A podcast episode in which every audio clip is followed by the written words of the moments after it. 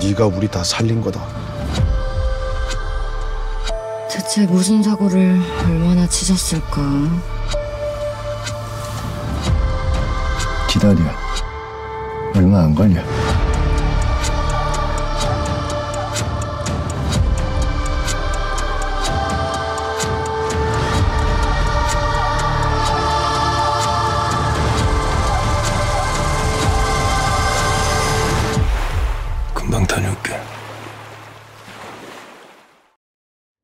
Lagi dengan John Yobin ya. Ini tuh kita kayak John Yobin Week gitu. Kemarin udah minggu kemarin udah bahas di Vincenzo dan ternyata tuh schedule kita hari ini bahas Night in Paradise yang kebetulan Betul. pemainnya dia juga gitu dengan Mm-mm. karakter yang sungguh amat sangat berbeda ya 180 derajat sama karakternya eh, Hong Chayong ya iyalah ya di Hmm. sini kayak badass girl banget dia kalau di sana kan kayak komedi-komedi eh, cewek-cewek sengklek gitu kan pada Iya, umumnya. Nah terus tapi sebenarnya Night in Paradise ini gue pikir bakalan jadi film yang hmm, gue punya ekspektasi yang cukup tinggi tapi kok ternyata ya seru sih tapi ya ya biasa aja gitu menurut pendapat gue kalau lu gimana? Men- menurut gua kesalahan utama lu adalah karena lu berharap tinggi sama film ini. iya gitu. memang memang. Karena pasti karena ya kita sudah jelas bisa melihat ya kalau film ini tuh sudah pasti pansos gitu sama Vincenzo karena keluar Hmm. ham- di waktu yang bersamaan Betul. dengan kebetulan dua-duanya ada John Betul, Yobin ya kita betul. tahu banget gitu dia dia ngeluarin di waktu itu ya karena mau pansos gitu sama Hmm, Vincenzo bisa kan. jadi. Tapi ya menurut gua dari plotnya pun premisnya sudah tidak sesuai gitu maksudnya karena ini purely action yang memang nggak terlalu banyak narasi dan juga nggak terlalu banyak story yang diceritakan gitu. Storynya bener-bener sangat tidak deep gitu Iya. kan, bener-bener ngambang banget. Jadi memang purely action aja ya. Ini kayak kita nonton Joe Taslim sama Iko Uwais yang kemarin itu apa The, The Night, Night- Come For iya, iya, Us. iya, iya. Ya sa- sama lagi mirip-mirip lagi judulnya. Oh iya, nah ada night nightnya ya. Iya, jadi kayak eh, ya awalnya gue pikir, tapi terus udah kayak ketebak gitu loh alurnya. Maksudnya kayak pas si eh, siapa Tegu punya kakak sama punya ponakan itu kan, terus kayak oh ini kayaknya bakalan mati deh feeling gue terus bener Hmm. ketabrak ya kan. Terus pas dia di sauna sama si siapa tuh kayak eh, gangster yang lain gitu lah ya, yang dari mana gitu, region mana ini kayaknya juga terjadi pertempuran darah itu gue udah ketebak gitu loh terus kayak Iya, iya nanti memang. dia kayaknya bakalan pergi terus si Samconnya si John Yobin juga gue udah berasa kayak ini bakalan Kayak bakal mati, mati, gitu kan si iya. Om Kato. Eh, terus akhirnya si bosnya Prestir yang itu kayaknya bakal hian jadi tuh kayak kok gue udah ketebak dulu ya Hmm, gitu loh Bahkan story kita jadi dari awal udah boring bisa gitu loh. dapat gambaran gitu. Kalau si Yang Dosu itu kayaknya dia deh otak dibalik semuanya gitu. Dari sejak yang dia suruh si ternyata. Siapa Tegu itu pergi ke Jeju kan Mm-mm, yang tiba-tiba mm-mm. kok dia sepertinya menggiring opininya si Tegu itu seakan-akan pasti yang ngebunuh tuh si gangster yang satu lagi gitu bener kan bener bener Buksong arah geng arahnya iya. diarahin se- terus ke sana gitu loh. Maksudnya mereka bener-bener luar biasa ya, nggak tahu dirinya yang bener-bener udah kelewat batas segala macam tuh yang dipancing-pancing terus gitu loh si Tegu sama si yang Dosu yang Dosu ini kan. Gue sih merasa kayak apa sih terlalu memang terlalu kentara gitu loh, terlalu terbaca aja sih ininya plotnya itu yang yang gua sayangkan sih akhirnya eh terlalu jelas gitu itunya yang makanya menurut gua kalau mau nonton film ini janganlah punya harapan tinggi-tinggi gitu. Apalagi kalau lu nonton ini karena datang dari nonton John Yobin di Vincenzo tolong jangan nonton gitu malahan eh, lu harus nonton ini purely karena lu pecinta action gitu. Mm. bukan karena lu datang karena John Yobin abis lu tonton di Vincenzo, Vincenzo gitu. Iya, itu iya. adalah su- suatu alasan yang salah menurut gua. Bener-bener suatu Jadi kesalahan kayak besar. yang kayak bener-bener bukan alasan yang tepat gitu loh. Karena memang se gimana ya, se-light itulah film ini menurut gue emang purely action aja, action yang tembak-tembakan which is gum gue sangat mengacungi jempol adegan gor-gor penuh darah dan tembak-menembaknya sih bagus banget menurut gua. Apala terutama pada saat si Uncle Kutonya itu ya yang Mhm. bener-bener di dalam garasi itu yang, eee, menurut gua sih dieksekusi dengan sangat baik gitu. Bahkan menurut gue jauh lebih baik daripada yang kalau kita kemarin nonton The Night Comes For Us tuh yang itu kan meskipun seru tapi kita waktu itu sepakat ya kalau nggak salah, eee, kameranya tuh agak pusing, Iya iya, setuju, ya kan? betul Ya betul. karena bergerak terlalu cepat dengan dan, eee, bergeraknya tuh random lah gitu kameranya. Kalau di sini tuh bener-bener menurut gua angle kamera, terus, eee, darah-darahnya, terus tembakan-tembak suara tembakannya tuh bener-bener real menurut gua dan itu sih menurut gua justru daya tariknya film ini dibandingkan lu berharap melihat John Yo Bin me atau melihat Hong Cha-yong versi lain gitu kan di film ini gitu sih. Tapi gue harus mengakui jempol, eee, scene terakhir di mana Mengakui jempol tuh eh, gimana maksudnya maksudnya? gue harus mengacungkan jempol. Aduh tadi tunggu tunggu tunggu. Tunggu, nanti yang itu katanya ya gila, kok otak gue nggak sinkron. Maksudnya gue harus mengacungkan jempol sama scene terakhir di mana si John Yo Bin itu tuh kayak datang ke apa sih restoran kunci pintu terus dia bunuh Mhm tembak satu orang semuanya dadar dadar dadar dadar sampai bos-bosnya juga gitu kan yang bunuh samconnya sama Mhm. yang bunuh itu keren banget Bener bener itu bener. kayak gua Bahkan nontonnya gua tuh ikut kayak deg-degan wow gitu. gitu kenapa deg-degannya Bahkan gue ikut deg-degan yang momen di mana pelurunya John Yo Bin tuh habis, oh iya pelurunya iya iya si iya iya Jaeyon iya. tuh habis kan. bener-bener gue Terus yang dia mau itu masukin peluru eee, peluru baru tapi yang kayak nggak tremor masuk-masuk gitu gitu kan loh. tangannya mm, mm, mm, Yang kayak dia mm. panik, agak sedikit panik tuh yang gue juga ikutan panik gitu, anjing anjing ini dia bisa mati nih gitu kan. Kalau dia telat masukin sedikit tuh dia bisa mati iya gitu. iya gue juga Maksudnya berat panik sih di situ segitu intensnya gitu yang bener-bener itu kan sebenarnya scene itu tuh sekilas banget loh. iya cepet Yang banget dar dor dar dor dor, mati aja gitu langsung semua tanpa ada perlawanan gitu. Padahal kan kalau kita ngelihat ini gangster-gangster gede ya gitu kan. Mm-mm. Yang sebelumnya kita ng ngelihat betapa brutalnya mereka gitu. Tapi begitu tiba-tiba mereka diserang tanpa persiapan tuh ya memang bisa disapu bersih. Eee, tak perlu banyak drama lah gitu kalau di film ini gitu. Jadi memang sewajarnya orang diserang tanpa persiapan ya gitu, langsung mati aja gitu, nggak perlu ada drama-drama pertarungan tidak perlu gitu kan. Bener-bener terus kayak apa ya maksudnya eee, ini tuh ibaratnya cewek gila yang dia juga sakit, maksudnya dia tuh udah kayak, eee, nothing tulus gitu loh, Pak. Kayak udah nggak punya keluarga gitu kan, dibunuh terus anyway gue juga mau mati gitu kan. Terus kayak Mhm. Udahlah gue bunuh aja gitu, gue ketangkep atau tinggal gue bunuh diri itu juga selesai buat gue. Jadi kayak dia tuh udah bener-bener nothing tulus, nggak ada pikiran, kayak udah gue eksekusi aja semuanya biar gue pas mati Bener. juga gue tuh lega gitu kan, dendamnya udah Iya. kebales semua. Itu kayak gila seru Mhm. banget sih. Cuman satu satu scene itu sih yang menurut gue seru ya dari, eee, Iya iya. perjalanan 2 jam berapa menit kita Oh nonton kalau Night gue masih ada Paradise satu ini. lagi yang momen Oh oh yang ada mana? 3 kalau gue, ya terutama sih semuanya sih scene action ya. Ah, yang mana Eee, yang mana? scene di mana si Uncle Kutonya itu tiba-tiba di-ambush gitu kan sama yang pembelinya Mmm. dia, terus yang tiba-tiba Mhm dia mhm. mati, yang tiba-tiba ada orang Rusia itu tuh, Oh iya iya iya iya tembak-tembakan sama iya. orang Rusia itu juga seru. Habis itu scene eksekusinya si Park Tae-gu juga seru menurut gua, yang di situ John Yo Bin meski meskipun bukan John Yo Bin, maksudnya Jaeyon di situ posisinya tuh cuma teriak-teriak doang ya sebenarnya ya kan, dia tidak Iya, berdaya ya. karena tidak Ya punya kan, jadi senjata, cuma Pak. momen momen-momen yang sepertinya si Park Tae-gu itu dieksekusi secara perlahan-lahan yang udah bener-bener darahnya. Terus meskipun kita nggak melihat tusukan terakhirnya si Yang Do-soo itu ke perutnya Park Tae-gu, kita denger gitu suaranya yang suara pisau masuk ke dalam daging tuh kedengeran gitu sebenarnya mhm. pada saat momen-momen terakhir dan itu tuh yang menurut gue meskipun kita kameranya diarahkan ke Jaeyon, tapi kita tuh tahu kondisinya apa yang dilihat Jaeyon tuh terdengar di kuping kita gitu. Nah itu sih yang menurut gua vibes-nya oke, tapi ya memang sangat disayangkan itu hanya terjadi ke di seperempat belakang gitu semua kejadian itu kan.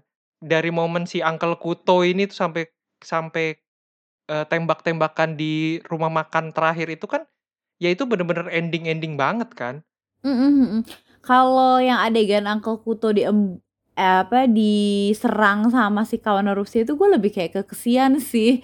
Soalnya kan, ah kayaknya gue udah punya feeling nih orang-orang gini nanti endingnya pasti dia nanti terus mati, dibunuh gitu loh sama geng gangster juga jadi salah satu korban. iya Jadi gue lebih kayak kesian sih ngelihatnya. Sedangkan nah ini ada pertanyaan juga sih buat gue. Jadi si Park Tae-goo tuh mati dong? Ini kayak sad ending gitu kan? Even Mhm si. Jaehyunnya kan bunuh diri kan? Nah, kita Saat kita abis tidak dia tahu sebenarnya loh, pada saat terakhir itu, apakah benar Jaehyun bunuh diri, ataukah dia menembakkan pistolnya ke laut, ataukah dia menembakkan pistolnya ke Mmm. polisi terus kabur, kita nggak tahu. Cuma memang, eee, yang dikasih lihat ke kita itu vibes-nya adalah si Jaehyun bunuh diri karena dia Ya udah bunuh mengacungkan mati. pistol ke dahinya, ke keningnya gitu kan. Ya itulah yang membuat kita berasumsi, ya kayaknya sih si Jaehyun sih pasti mati. Tapi ngomong kalau ngomongin Park Tae-goo ya, karena tadi memang kita sudah sudah jelas gitu Park Tae-goo memang su kayaknya udah mati gitu kan kalau di dunia mati kan kan itu. sepertinya Mhm. tidak ada ampun-ampunan gitu. Jadi memang Mhm kalau mhm. mau, eee, apa, eye to eye pembalasan dendamnya tuh ya pasti sampai habis gitulah. Kalau kita ngomongin dunia gangster, yakuza, mafia, dan teman-temannya gitu ya, kita sudah dapat vibes itu dia juga di Vincenzo gitu kan Iya sebenarnya. sih. Cuma pas si Park Tae-goo ini suaranya kayak kemasukan pasir ya, yang buset sereknya buset itu kayak ada sesuatu gitu di tenggorokannya, buset dalam, sreg, yang kalau ngomongnya bisik-bisik tuh kayak nggak kedengeran gitu dia. Gue tuh nggak ngerti sih sama dia kayak, eee, gue nggak terlalu suka ya sama karakter dia atau memang ya dibuat kayak gitu aja kali ya karakternya. Soalnya sebenarnya Kenapa tuh kenapa? mmm, apa ya, kayak gangster tapi lu tuh kayak masih main, eee, feeling gitu loh, kayak perasaan maksudnya yang kayak gitu-gitu aja sih. Sama gue kurang suka cara ekspresi-ekspresinya dia aja sih. Entah kenapa ya, apa gue kayak bias aja ya? Dia lebih ke arah gangster humanis ya kayaknya ya, yang Iya, main jadi sama ponakan, habis itu takut sama kakaknya, terus yang bener-bener bahkan sampai yang Jin-sung itu yang tangan kanannya dia tuh ketemu ponakannya Park Tae-goo pun sama-sama ngelawak gitu berdua. Jadi memang geng ini tuh isinya ya orang-orang berhati lembut aja, cuma jadi gangster aja gitu. Iya iya. Nah itu sih yang gue tuh kayak berasa kurang keras gitu. Sedangkan si apa sih direktur Ma yang diperankan sama Cha Seung-won ini kan Mhm. Itu gue juga, eee, sebenarnya agak menyayangkan sih si Cha Seung-won ini kan, eee, harusnya bisa lebih explore gitu loh karakternya kan. Maksudnya Mhm acting dia tuh udah pasti bagus lah ya gitu kan Mhm. sebagai aktor Mhm. kawakan senior yang main, eee, karakter apa pun juga bisa gitu. Cuman kayaknya di sini tuh kurang tereksplorasi dengan Iya iya, bagus karena dia gitu juga loh, baru dengan keluar maksimal menurut gua. baru keluar tuh dari tengah kan sebenarnya kan, dia juga baru muncul dan tapi gue sih dapat banget vibes-nya adalah nih orang nih di dunia gangster adalah orang yang bener-bener berprinsip gitu loh. Jadi dia memang kalau udah punya satu prinsip teguh banget gitu. Jadi udah berjanji sesuatu sebisa mungkin dia tepatin gitu kan. Yang kayak anak buahnya Tae-goo itu tiba-tiba dibunuh sama Yang Dosu, dia marah Mmm. banget kan. Yang Mhm. padahal kan itu sebenarnya hal sepele, ya udah gitu. Kalau memang di dunia gangster menurut gua ya, ya udah emang udah terlanjur mati, tapi yang dia segitunya memegang teguh janjinya dia gitu. Jadi itu sih yang gua dapat vibes-nya berarti nih orang respectful banget ya kalau di dunia gangster gitu. Cuma memang sayang kurang terangkat aja sih karakternya dia agak agak flat gitu kan. Iya agak flat terus udah udah munculnya baru pertengahan cerita terus ya udah munculnya cuman kayak, eee, ketemu waktu meeting terus nyuruh-nyuruh kayak kurang ada dialognya juga gitu loh. Jadi kita sebagai penonton tuh, oh ya udah karakternya gangster tapi mau diarahin ke mana nih? Apa kayak lebih savage atau kayak yang Mhm. lebih, eee, atasan banget atau apa malah lebih savage yang itu tahu, lu tahu kan yang waktu meeting makan jajangmyeon kan ada bertiga tuh, satu orang lagi gue tapi gue lupa itu yang kayak apa sih yang Itu si kapten ini, Heeh si heeh. Yang mediasiin Si mereka berdua gitu iya, si kan. Kapten Park ya kan, itu kan Heeh. polisi kan dia Nah itu sebenarnya. kayak lebih yang berkarisma gitu loh menurut gue dibandingkan Iya, mereka iya. berdua. Jadi lah gimana sih masa lu gangster malah kurang karismanya. Ya kayaknya memang soalnya sepertinya gua nggak tahu ya, di Mhm. Korea itu mungkin gangster itu untuk bisa survive harus punya koneksi dengan anggota kepolisian atau gimana, pokoknya ada deal-deal-an lah, gitu kan. Eee, lu tetap ngelakuin bisnis lu, tapi lu harus menaati syarat-syarat tertentu gitu. Jadi begitu diancam dengan sesuatu kan langsung kicep tuh dua-duanya kan. Iya makanya. Ya mungkin menurut gue sih ya karena si Kapten Park ini punya suatu pegangan lah anggapannya terhadap kedua geng ini gitu. Maksudnya kalau lu macem-macem ngelewatin syarat gua Hmm. ya gue bisa sapu bersih geng lu gitu kan, bisa dibubarin gitu. Iya iya bener-bener. Yang gue sukanya adalah karena jadi menggambarkan dikasih lihat gitu loh kalau di Korea tuh terutama di film ini ya kalau selama ini kita di, selalu dikasih lihat kalau sepertinya polisi itu tidak berdaya gitu terutama di drama-drama belakangan ini gitu kan Iya betul Eh, sekali. kalau polisi tuh sepertinya tidak punya power sama sekali Dan malah gitu. dipermainkan tapi ya kalau di sini oleh oknum-oknum. Iya dipermainkan Heeh. gangster, dipermainkan penguasa, dipermainkan anggota DPR Heeh, segala macam bener, bener, gitu-gitulah pokoknya polisi. Nah, tapi kalau di film ini tuh seperti digambarkan kalau ya polisi tuh ada di atas gangster gitu. Kalau lu macem-macem, gue bisa sapu bersih geng lu gitu. Bener bener bener. Jadi eh, makanya gue bilang kenapa sih polisinya lebih savage daripada si gangster itu aja sih. Jadi Mm-mm, bener. karismanya tuh lebih dominan sebagai penonton gue Mm-mm. ngeliat loh kok ini malah yang karismanya tuh lebih dominan kayak nih gue udah mediasi lo setuju apa enggak udah tinggal gitu doang lo callingnya itu seru sih nah kalau gue kan emang nggak suka ya adegan-adegan yang terlalu banyak ngomong yang kayak dragging gitu itu kan sebenarnya cukup banyak adegan yang di mana Jeon sama si Tegu tuh ngobrol kan either di mobil yang sambil Lagi kayak makan di ada- restoran.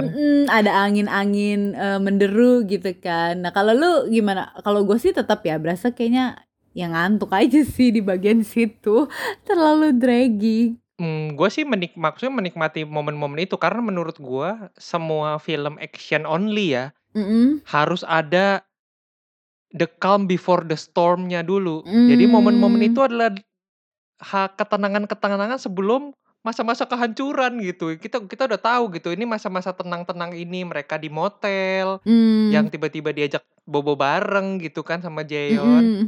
Eh, tapi meskipun ditolak, nah itu tuh gue merasa momen-momen itu tuh ya ya memang pasti harus selalu ada gitu karena ya kalau action terus kayak nggak istirahat-istirahat jadi kayaknya ini manusia apa transformer gitu kan Mm. Abis itu soalnya di tengah sampai ending story kan memang cukup gore ya, maksudnya cukup Mm-mm, dan udah nggak ada istirahatnya lagi Benar-benar kan udah langsung action total semua gitu loh. Udah lawan sana lawan sini. Tapi gua harus akui aktingnya Johnny Obin bisa ya switchingnya lumayan oke ya dari yang eh, Vincenzo kayak gitu di sini. Nah, Kenapa kenapa tuh? Lu ada Enggak, komen? pas nih. Oh, pas nih soalnya lu kebetulan mau ngangkat eh, aktingnya John Yobin karena surprisingly Hah? dibandingkan 20 episode Hong Chayong di Vincenzo. Vincenzo, Heeh. gue jauh lebih suka acting John Yobin di sini sebagai Jayon. Kenapa? Karena dia di sini lebih bedes atau apa tuh maksudnya ada faktor apa? Nggak tahu. Menurut gue lebih dapet aja gitu. Dia lebih bisa mendalami peran di sini menurut gue daripada di dia sebagai Hong Chayong yang menurut gue sometimes too much, sometimes too few gitu maksudnya atau Hmm. yang kadang-kadang kurang banget kok kayaknya ya. nggak kena vibes-nya buk ininya lebih ke arah dia pendalaman karakternya ada di beberapa sisi dia ngomong ataupun berekspresi itu kayak kurang tapi di di sisi lain dia memberikan terlalu banyak menurut gua. Jadi kan Hmm. karena ya mungkin mungkin drama itu kan eh syutingnya tuh nggak urut ya. Ya Mm-mm. mungkin jadinya mungkin di beberapa scene atau di beberapa tempat gitu mungkin vibes-nya jadinya terasanya nggak nyambung gitu mungkin. Gitu sih. Hmm. Ketemu kalau di film ini sih gue merasa dari awal sampai akhir tuh gue dapet gitu getirnya si wanita ini yang udah mau mati dan begitu nating tulusnya gitu. Yang dia udah sampai nusukin entah itu heroin, entah itu apa pun ke dalam dirinya yang udah sampai hampir OD kan dia ya, udah hampir hampir overdosis gitu, metong. udah mau Mhm mhm. ya udah mau mampus gitu kan. Ya itu tuh yang gue udah merasa segitu hopeless-nya wanita ini dan dibayarkan dengan terakhir dia datang ke restoran tuh yang bener-bener yang udah mukanya datar, udah main tembak-tembak aja udah nggak peduli gitu.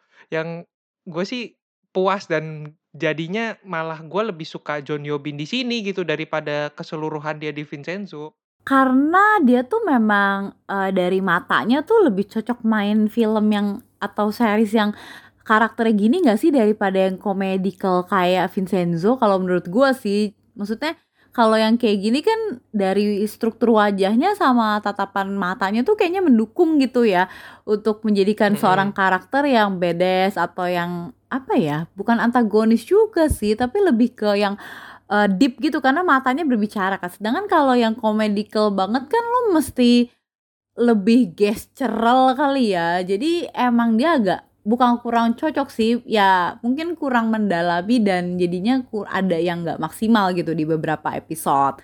Gitu aja sih mungkin ya.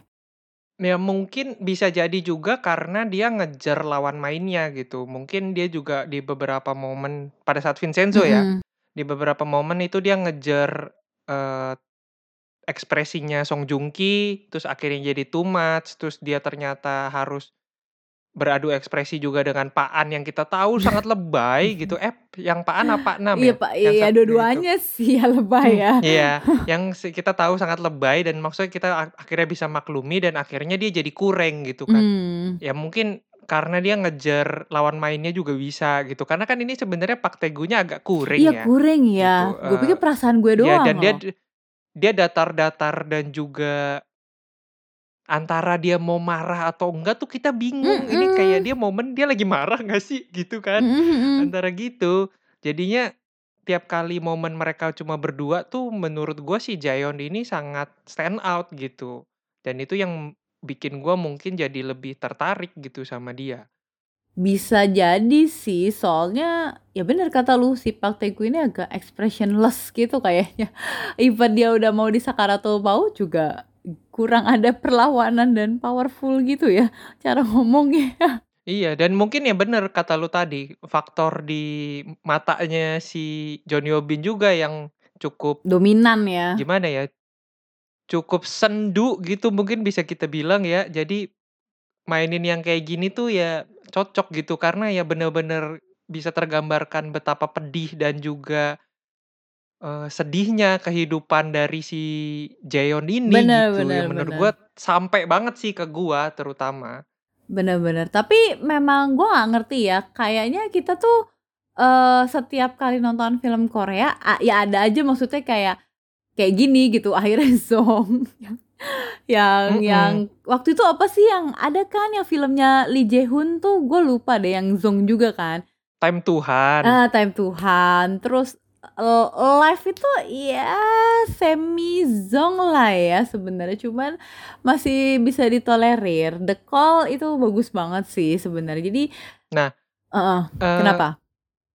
Sebenarnya kalau kita mau banding-bandingin gitu, mungkin nggak sih karena kita terbiasa dengan drama nonton drama ya, maksudnya series gitu, Mhm. yang kita dapat banyak fakta, banyak dapat banyak poin, dapat banyak background story, terus tiba-tiba dapat suatu film yang agak lowong gitu ceritanya lah anggapannya, agak kosong gitu.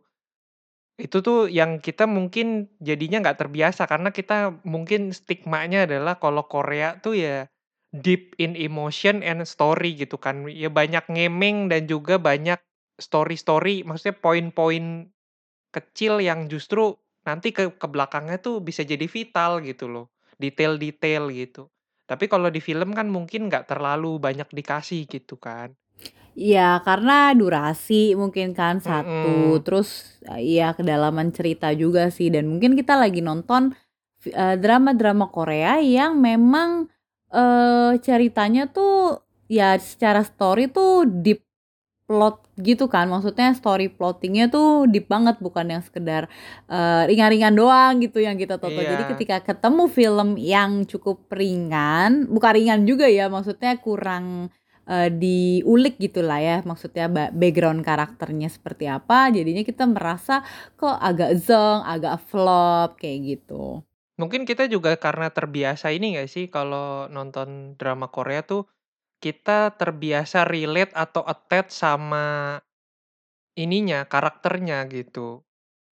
Sama suatu soal hmm. karakter tertentu misalkan Vincenzo, kita attach sama uh, si Vincenzo-nya gitu kan. Misalkan sama Mouse kita attach Hmm. sama Jung Barem gitu. Nah, kalau Hmm, di iya sih, film karena juga ya. sedikitnya detail itu dan sedikitnya informasi itu jadi mau kurang ada kedekatan mungkin.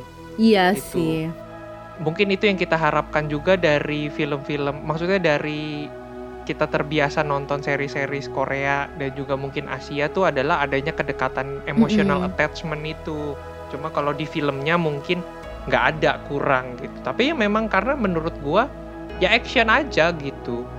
Kalau lu bandinginnya sama Time Tuhan ya, Time Tuhan menurut gua lebih kosong daripada Night in Paradise gitu. In Paradise udah Iya, jelas gitu iya, benang merahnya mereka dia mau revenge, revenge-nya juga penyebabnya apa, terus eh, karena misunderstanding-nya Iya, juga iya, titiknya di mana kita tahu gitu, terus asal muasalnya penyebab dia sampai ngelakuin hal itu juga kita tahu. Sementara Time Tuhan tuh kan banyak sekali pertanyaan-pertanyaan sampai selesai itu kayak ini sebenarnya Iya mereka iya ngapain dan sih padahal gitu tuh kan. durasinya time Tuhan kan lebih lama ya daripada ini. Tapi benar gue setuju banget kata lo kalau di sini tuh masih ada lah diceritain eh, apa ya sebab musabab sebab musababnya sehingga menjadi story sampai endingnya tuh seperti apa itu masih ada kalau di Night in Paradise gitu. Cuman memang ekspektasinya anda tidak boleh terlalu tinggi karena setelah nonton Vincenzo nonton ini. Karena Iya, jujur kita milih betul. ini tuh karena ini juga gak sih kan ada John Jobin. Ya karena Iya John kan, Yobin, bener-bener. iya awalnya kan karena Bener. kebetulan lagi vibes-nya John Yobin, jadi ya udah dipilih. Cuma memang untungnya gua